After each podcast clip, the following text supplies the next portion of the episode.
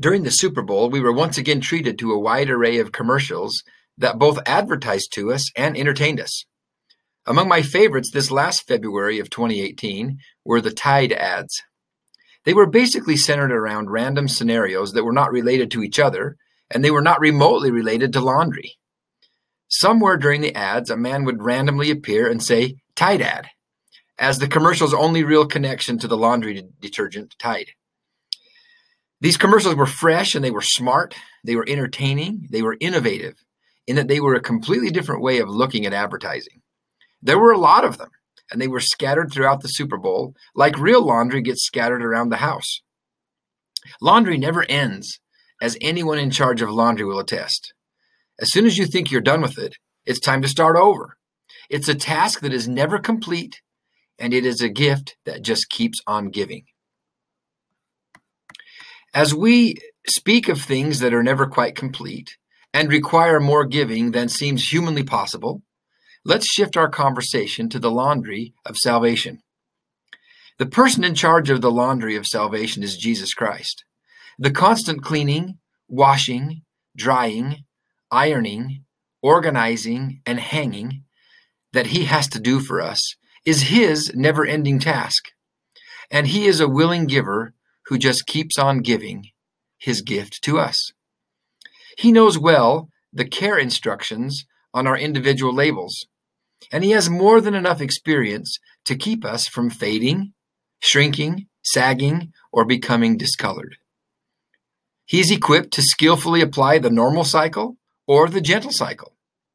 He knows if we need high temperature for growth or low temperature for relief. Sometimes he lifts us out and places us on the drying rack, and other times he lets us tumble until we are dry. In many circumstances, he can wash a lot of us together. Indeed, the help that humanity needs is oftentimes very homogeneous.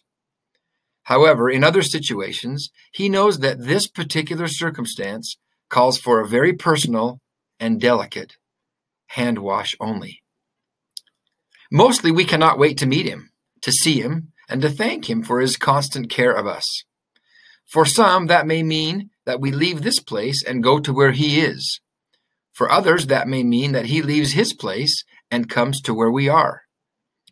When he comes again, every knee shall bow, even the knees with ground in dirt and grass stains.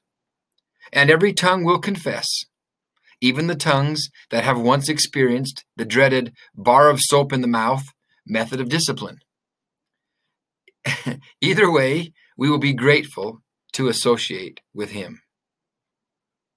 When he comes again, contrary to many pictures we find in our homes and churches, he will be wearing a robe of red, a robe that may remind us of one who has been treading in the wine vat.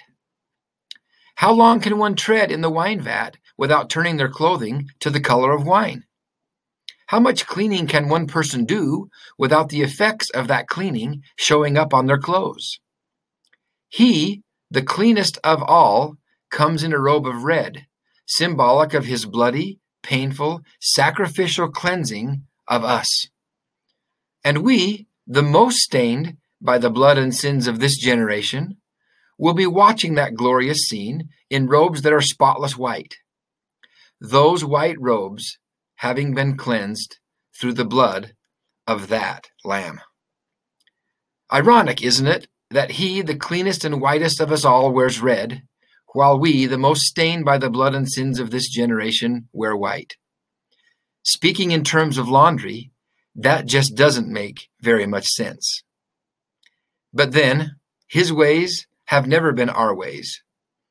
He is majestically unique like that.